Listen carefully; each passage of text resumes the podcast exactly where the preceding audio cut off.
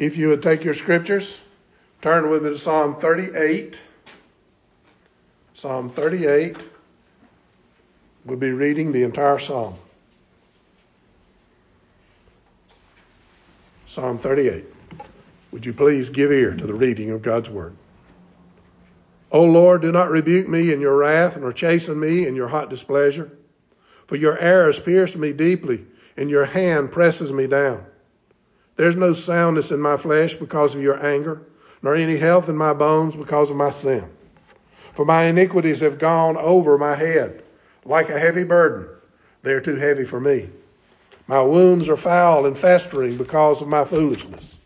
I am troubled. I am bowed down greatly. I go mourning all the day long.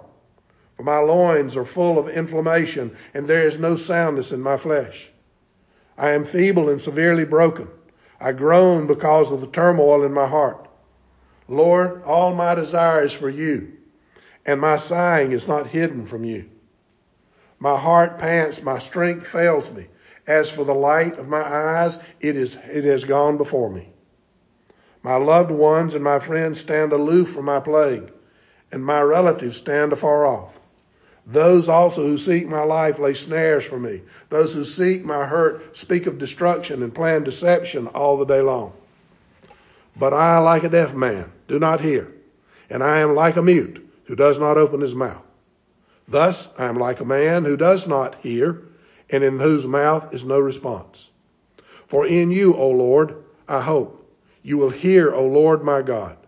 For I said, Hear me, lest they rejoice over me, lest when my foot slips they exalt themselves against me. For I am ready to fall, and my sorrow is continually before me. For I will declare my iniquity, I will be in anguish over my sin. But my enemies are vigorous, and they are strong, and those who hate me wrongfully have multiplied. Those who also render evil for good, they are my adversaries because I follow what is good. Do not forsake me, O Lord, O my God, do not far, be not far from me. Make haste to help me, O Lord, my salvation. May God add his blessing to the reading of his word. Let us pray. Father, look upon our suffering and deliver us, for we have not forgotten your law. Defend our cause and redeem us. Prepare, preserve our lives according to your promise. Salvation is far from the wicked, for they do not seek out your decrees. Your compassion is great, O Lord. Preserve our lives according to your laws. Many are the foes who persecute us, but we have not turned from your statutes. We look on the faithless with pity, for they do not obey your word. See how we love your word. See how we love your precepts. All your words are true. All your righteous laws are eternal. Open our hearts to receive your word, O Lord. We pray this in Christ's name. Amen. I want to use the next few weeks to build in you a deeper understanding of how the gospel is hidden in the Old Testament. First, I trust you remember Romans 15:4. For whatever things were written before were written for our learning, that we, through the patience and comfort of the Scriptures, might have hope. Paul is saying that whatever is written in the Old Testament is to help you grow in hope. He also shows that all the events recorded in the Old Testament were to help those who lived throughout the ages to come and learn from them. 1 Corinthians 10 11. Now all these things happened to them as examples, and they were written for our admonition, upon whom the ends of the ages have come. The Apostle Peter also shows the same thing in 1 Peter 1 1 and 2. Beloved, I now write to you the second epistle, that you may be mindful of the words which were spoken by the holy prophets and the commandment of us, the apostles of the Lord and Savior. Peter says the words of the holy prophets are equal to the words of the apostles of Christ. These verses make it clear. The Old Testament is filled with the same message as the New. Therefore, do not ignore, as some do, the wisdom of the Old Testament. Over the next four weeks, I want to, us to look at Psalms 38 through 41. You should, in these four Psalms, be able to hear the message of the New Testament clearly.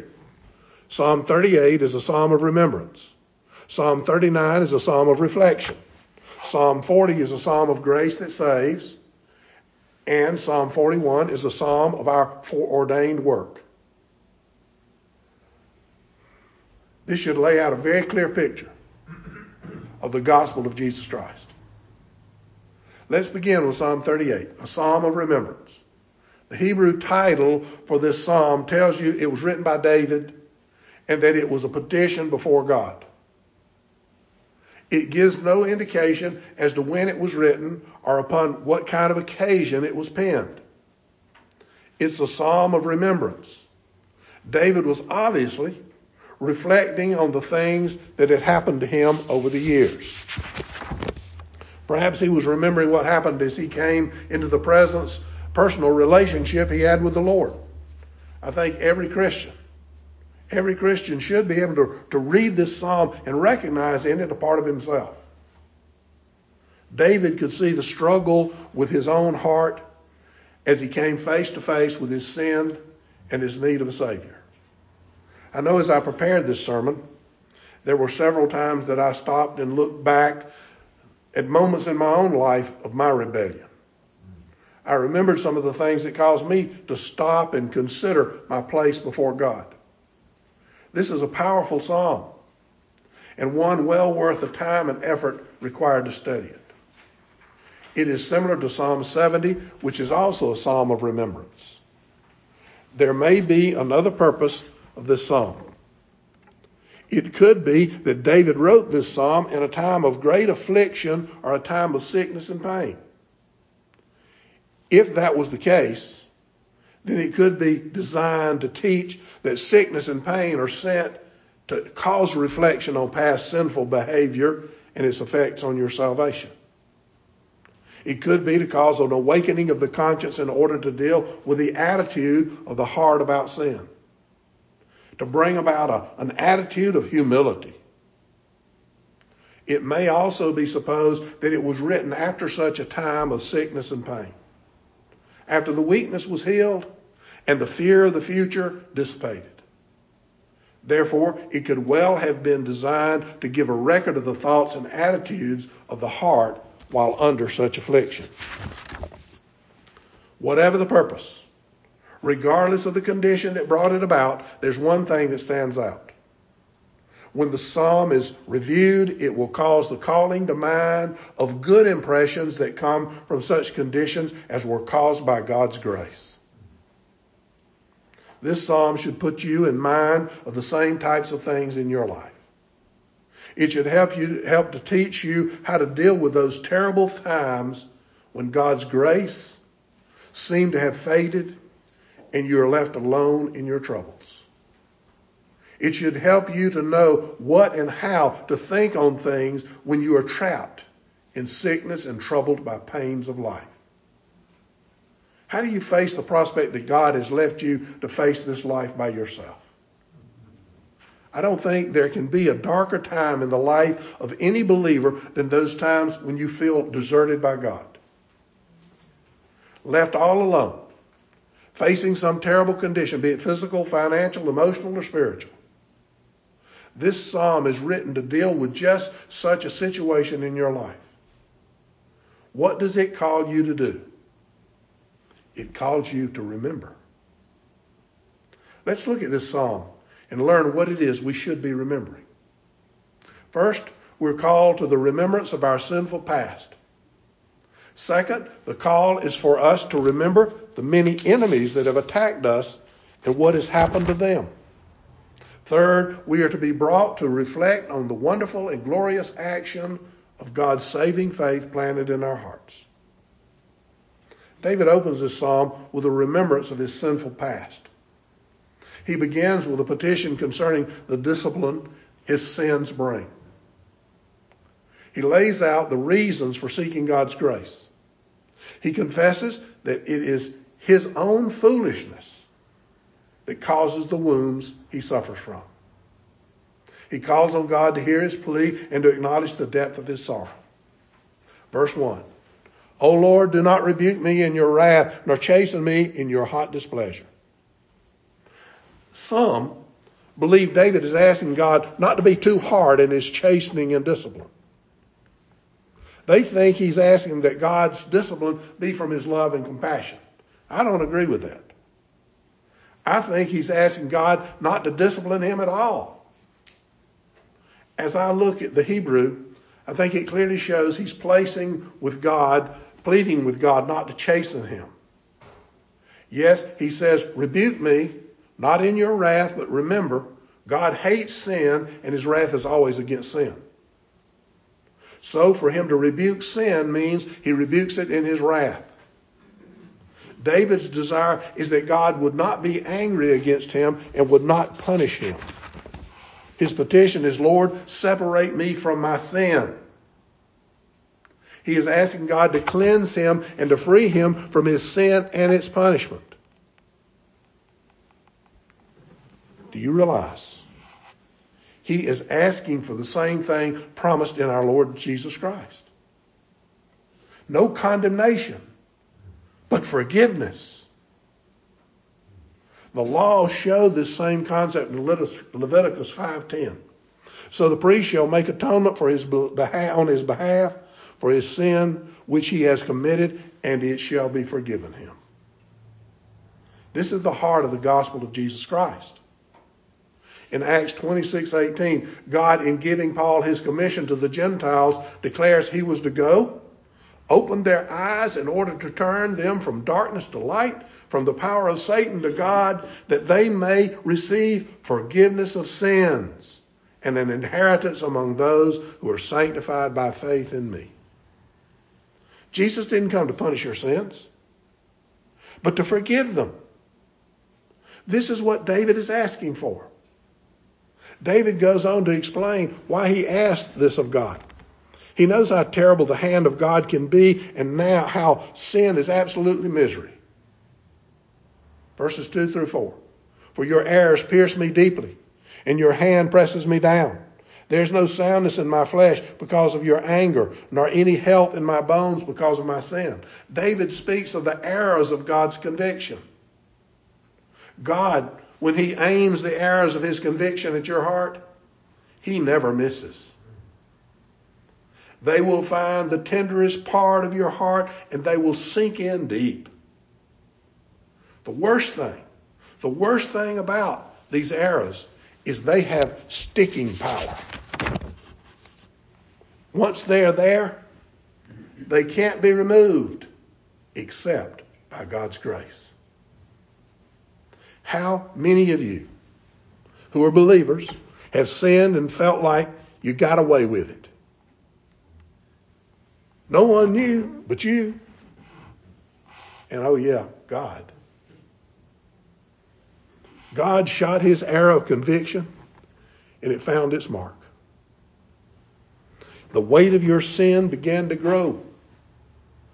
Your whole body began to hurt. You couldn't find any rest. Your thoughts were consumed by this terrible sin. You tried to ignore it, but the pain wouldn't let you. Finally, it came to the point you couldn't live with it. You fell on your face before God and confessed. David in verse 4 comes acknowledging, For my iniquities have gone over my head like a heavy burden. They are too heavy for me. David admits he couldn't handle God's anger. He couldn't stand the punishment. God's hand of wrath is too strong, and he pleads that God will not bring him into this, but deliver him from it. The only deliverance is found in someone else taking that wrath upon themselves in your place. Here's the gospel of Jesus Christ hidden in the Old Testament. Jesus came to do for you what you could not do for yourself. He came to live the perfect life you could never live. He came to take God's wrath on himself and to give his life for your atonement by taking your punishment upon himself. Jesus is the answer to David's plea that he not have to face God's wrath. David freely admits the cause of his wounds in his own, is his own sin. He caused this problem all on his own. He knows sin has caused him much suffering. Sin cost him his peace of mind as well as his health. Look at verses 5 and 8, 5 through 8. My wombs are foul and festering because of my foolishness. I am troubled. I am bowed down greatly. I go mourning all the day long. For my loins are full of inflammation, and there is no soundness in my flesh. I am feeble and severely broken. I groan because of the turmoil in my heart. David is overcome with grief because of his sin. He's fully aware of his part in this misery. Let me give you a literal translation of verse 7. For my loins are filled with parching, and there is no sound place in my flesh. The word for parched in the Hebrew is the word, I had it a minute ago, kala. And it suggests being dried up with great heat. It also indicates a despised or contemptible, contemptible condition. David, in using this word, is saying his sin is the one and only cause of his suffering.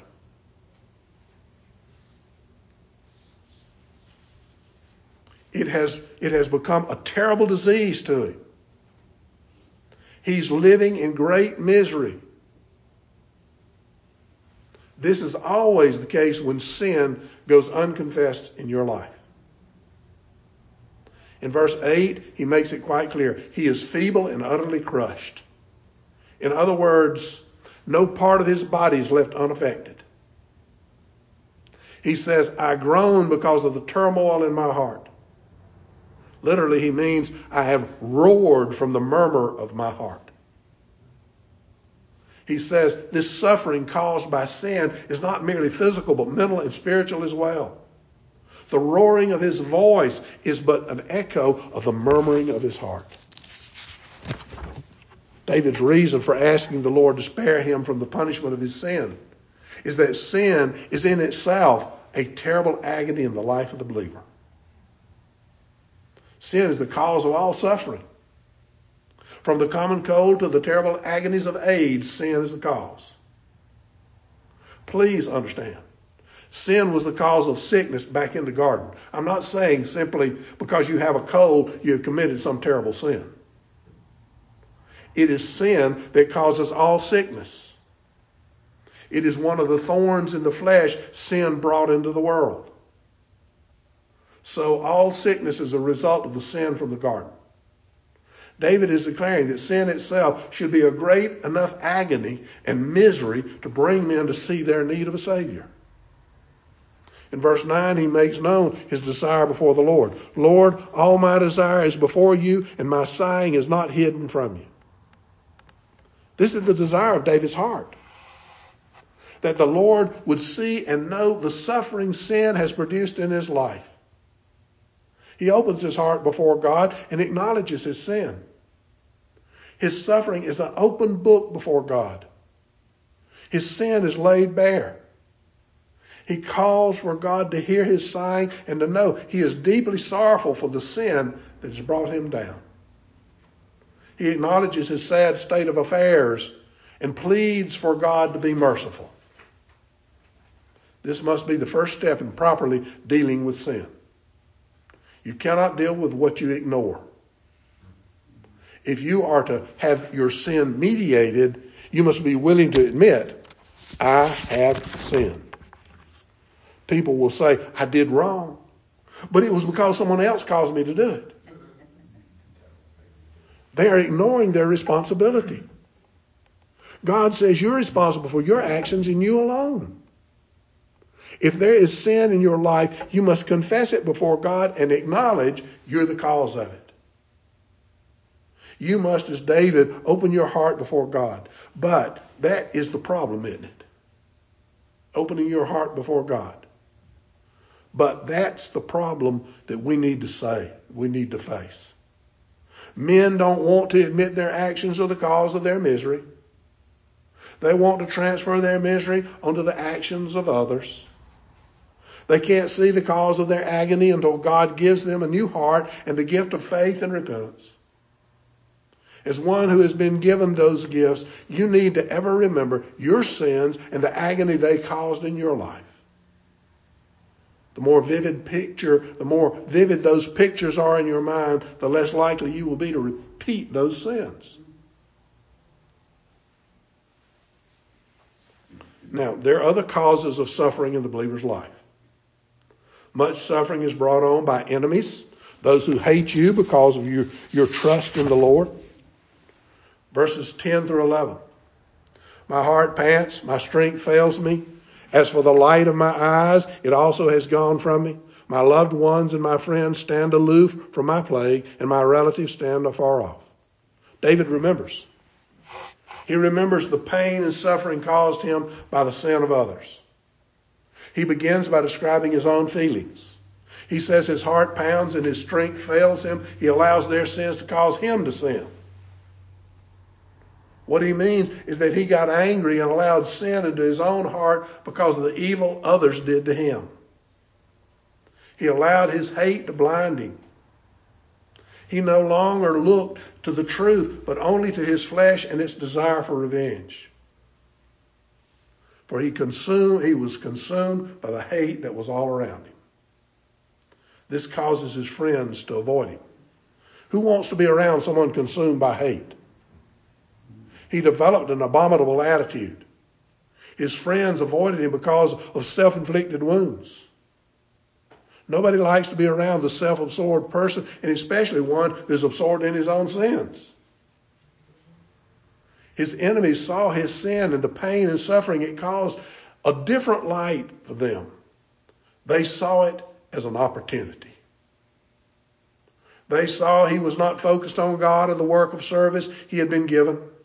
So they increased their attacks against him. They sensed his weakness. They smelled blood and moved in for the kill.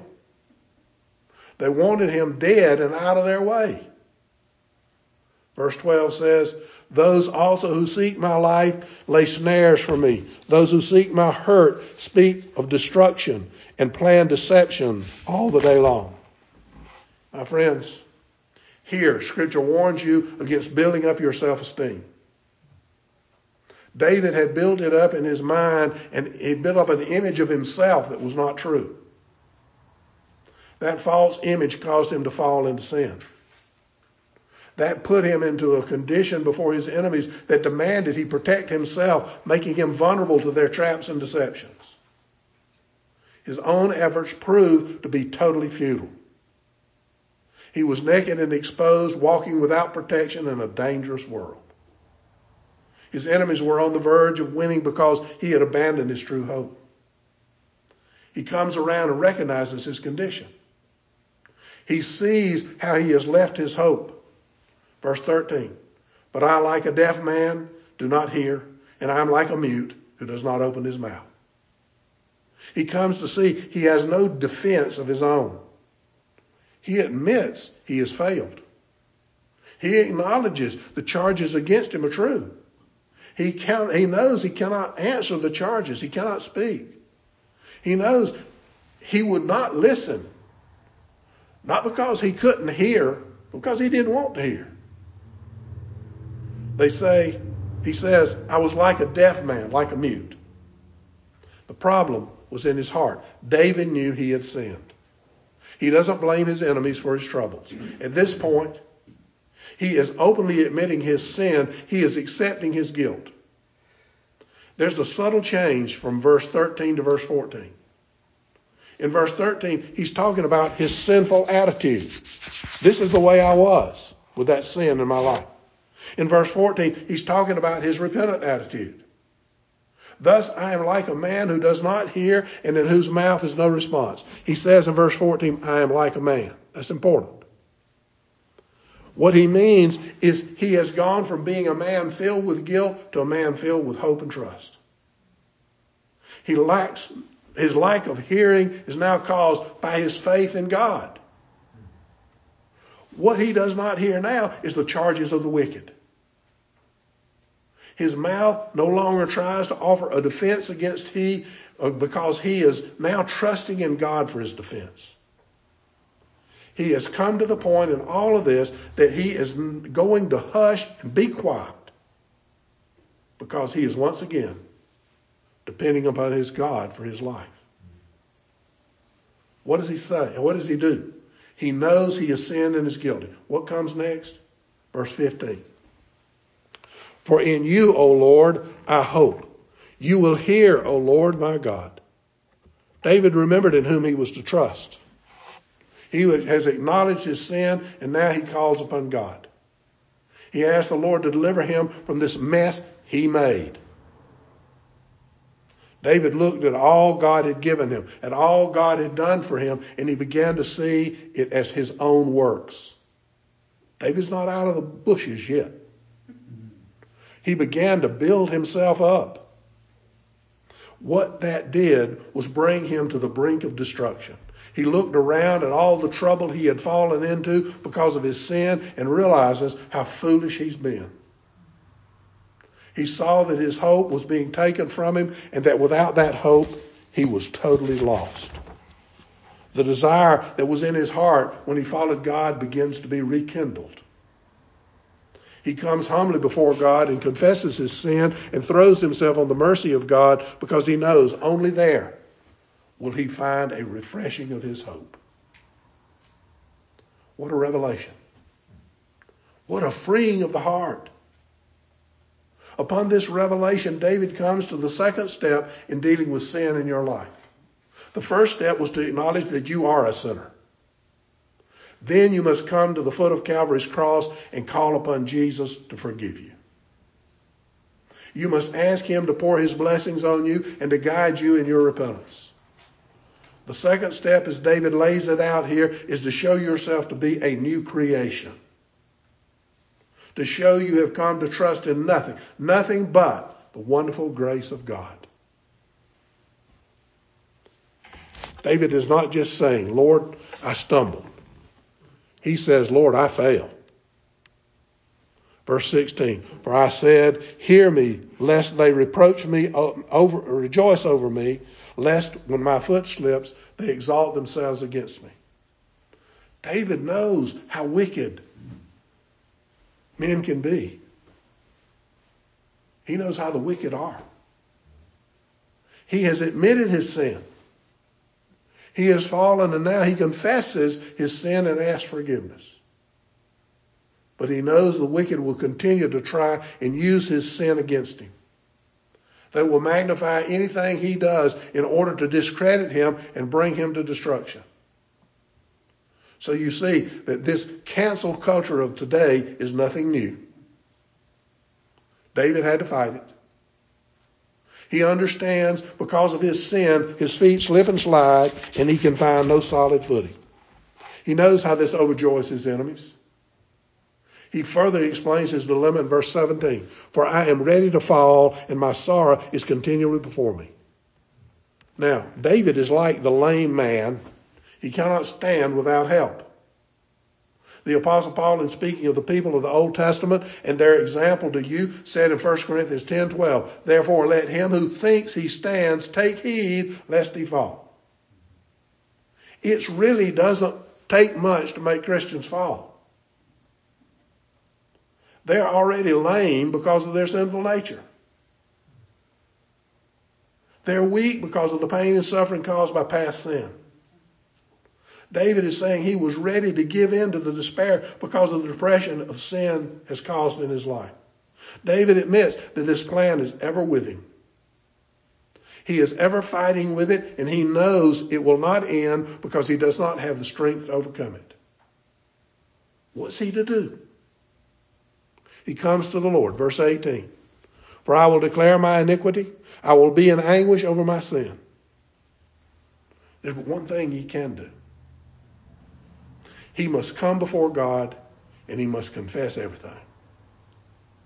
He must make it clear he can do nothing to help himself. His sin has overwhelmed him and he knows he is lost without a divine intervention. Things have come to the point in his heart he can no longer be quiet. He cries out to God. He falls on his face and admits his sin. He humbles himself. He asks God for help. David didn't know the full extent of the help God would offer. That help was hidden in the ceremonies of the temple. But you have no excuse. You have the revelation of all God was promising. You have the gospel before you. Jesus is the divine help David seeks. Jesus came to do for his people what they could never do for themselves. He lived the perfect life, died the atoning death, and won the resurrection victory. To enjoy all of these benefits, to have your sins forgiven and washed away, you only need to come in humility to the foot of the cross, confess your sins, and acknowledge your faith and trust in Jesus Christ. He will be faithful and just and forgive you and bring you into the safety of his protection. David assess, assesses the situation, verses 19 through 20. But my enemies are vigorous, and they are strong, and those who hate me wrongfully have multiplied. Those who also render evil for good, they are my adversaries, because I follow what is good. David presents his case before God. He says, I have so many enemies. They all seem to be so full of life and so strong, I can't stand against them. When I pursue good, they hate me without cause. I even try to do good to them, and they hate me all the more. Lord, I put my trust in you, and they still come hating me. David is showing you that trust in the Lord will always bring persecution. You must be aware of this. The Lord doesn't promise that life will be easy when you follow Him. In fact, He tells you they persecuted Him, therefore they will also persecute you. That makes your trust in Him all the more important. David calls out for help from this desperate situation he finds himself in. He comes before God with a desire in his heart, verses 21 and 22. Do not forsake me, O Lord. O my God, be not far from me. Make haste to help me, O Lord, my salvation. David has come to that final point of remembrance. Those who follow God have to come to. This is where David began the psalm. Do not rebuke me, Lord. Do not let your wrath fall on me. Stay close, O Lord. What David saw was that his sin, in and of itself, is sufficient punishment for those who God has planned, placed his hand upon. When God places his hand upon a man, that man will have his eyes open and will see what a sinner he is. His heart will be torn to shreds by the arrows of conviction. He will understand the holiness of God. He will be able to do nothing but turn from his sin and turn to Jesus Christ, calling out to him, Make haste to help me, O Lord, my salvation. His desire will be his separation from his sin, the cleansing of his soul, and the restoration of his place with God. David lays out in this psalm three needs you must remember to be saved. This psalm is a place where we find hidden in the Old Testament the gospel of the New.